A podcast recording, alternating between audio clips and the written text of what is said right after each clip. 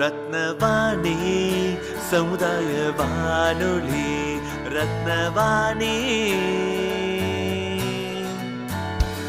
உங்க பிரச்சனைய சொல்லுங்க தீர்வையுடனே கேளுங்க.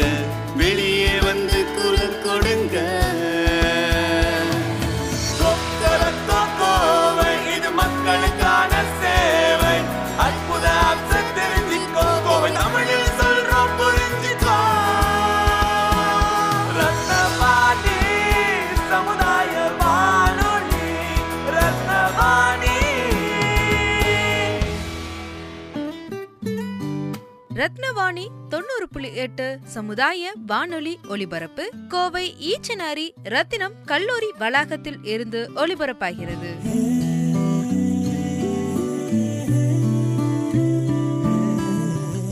ரத்தினவாணி தொண்ணூறு புள்ளி எட்டு சமுதாய வானொலி. இன்று மே பனிரெண்டு சர்வதேச செவிலியர் தினம்.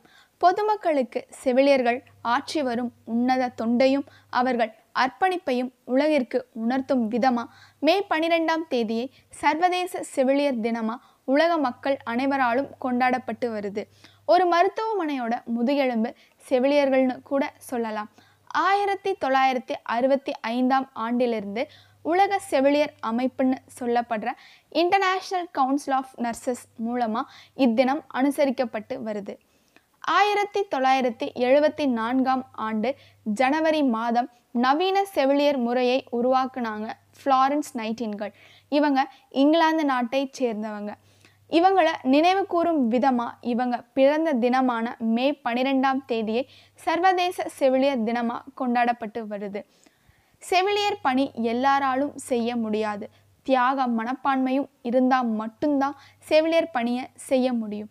இந்த கொரோனா காலத்திலையும் தங்களோட உயிரையும் பொருட்படுத்தாமல் நோயாளிகளுக்கு சிகிச்சை செய்துட்டு வராங்க. மனம் கோணாத சேவையில் சிறந்து விளங்கும் செவிலியரை தா என்று சொல்வது அர்த்தமுள்ளதாகவே இருக்கும்.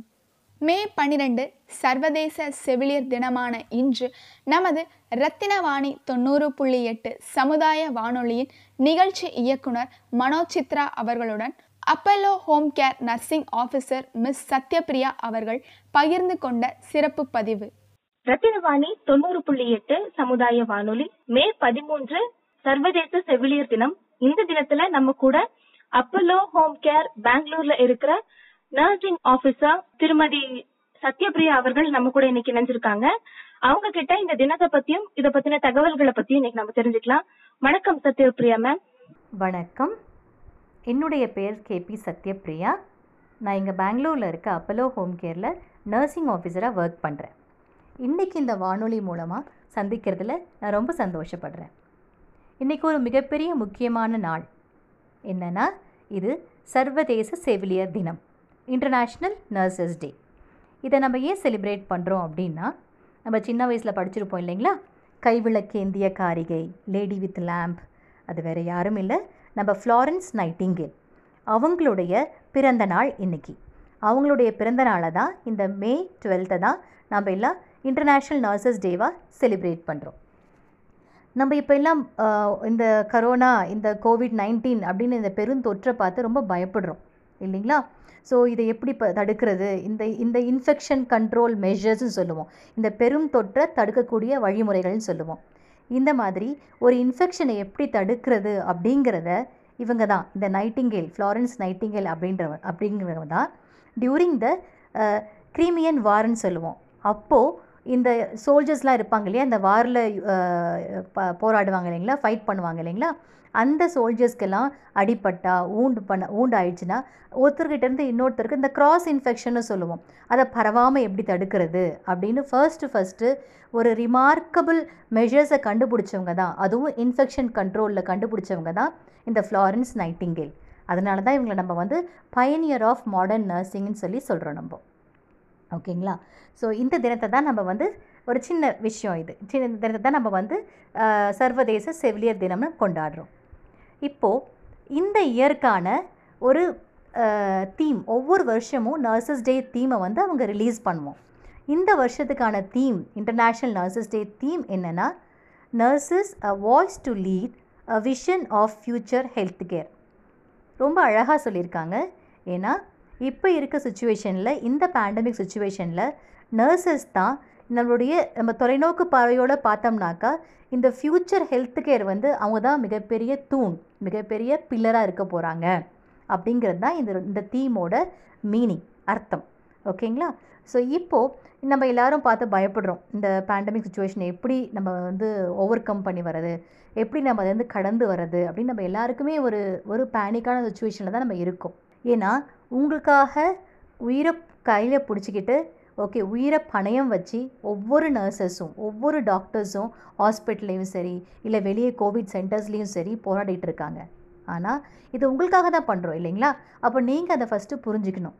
நீங்கள் வந்து இப்போது ஒரு சின்ன சிம்டம் இருந்தாலும் கூட நீங்கள் உங்களுக்கு ஒரு சோஷியல் ரெஸ்பான்சிபிலிட்டின்னு இருக்கணும். மெயினாக எல்லாரும் மாஸ்க் போடாமல் வெளியே போவோம் சோஷியல் டிஸ்டன்ஸ் மெயின்டைன் பண்ண மாட்டோம் தேவையில்லாமல் சும்மா வெளியே போவோம் இதையெல்லாம் ஹேண்ட் சானிடைசர் பண்ண வச்சு க கையை நம்ம வந்து நீட்டாக சானிடைஸ் பண்ண மாட்டோம். இதெல்லாம் நம்ம ஏன் பண்ணணும்? இதெல்லாம் நம்ம வந்து ஆக்சுவலாக பண்ணக்கூடாது. நம்ம உங்களுக்காக ஹாஸ்பிட்டல்லையும் உங்களுக்காக twenty four hours forty eight hours ஏன் சம்டைம்ஸ் கண்டினியூஸாக வீக் ஆஃபே இல்லாமல் இந்த ஒர்க் ஆஃபே இல்லாமல் எத்தனையோ நர்சஸ் வந்து ஒர்க் பண்ணுறாங்க அவங்க ஃபேமிலி விட்டு வந்து ஒர்க் பண்ணுறாங்க ஸோ அதை நீங்கள் புரிஞ்சுக்கணும். மெயினாக நீங்கள் வந்து இவங்களை இவங்களுடைய ஒர்க்கை நீங்கள் ரெஸ்பெக்ட் பண்ணுறீங்க அப்படின்னாக்கா நீங்கள் இதெல்லாம் செய்யணும். ஃபர்ஸ்ட் ஆஃப் ஆல் உங்கள் வீட்லேயே யாருக்காவது ஒருத்தருக்கு இல்லை உங்களுக்கே ஏதாவது ஒரு மைல்டு சிம்டம் இருந்துச்சுன்னா எக்ஸாம்பிள் ஒரு கோல்டோ இல்லை ஹெட்டேக்கோ இல்லை பாடி பெயின் இல்லை லாஸ் ஆஃப் டேஸ்ட்னு சொல்லுவோம். உங்களால் வந்து ஒரு ஸ்மெல் ஸ்மெல் பண்ண முடியல டேஸ்ட்டை ப இது பண்ணிக்க முடியல புரிஞ்சுக்க முடியல இந்த மாதிரிலாம் சிம்டம்ஸ் இருந்துச்சுனாக்கா இம்மீடியட்டாக நீங்கள் உங்களையே தனிமைப்படுத்திக்கணும். You have to isolate your self அதுக்கப்புறம் என்ன பண்ணணும் அப்படின்னாக்கா வீட்டுக்குள்ளே கூட நீங்கள் மாஸ்க் போடணும்.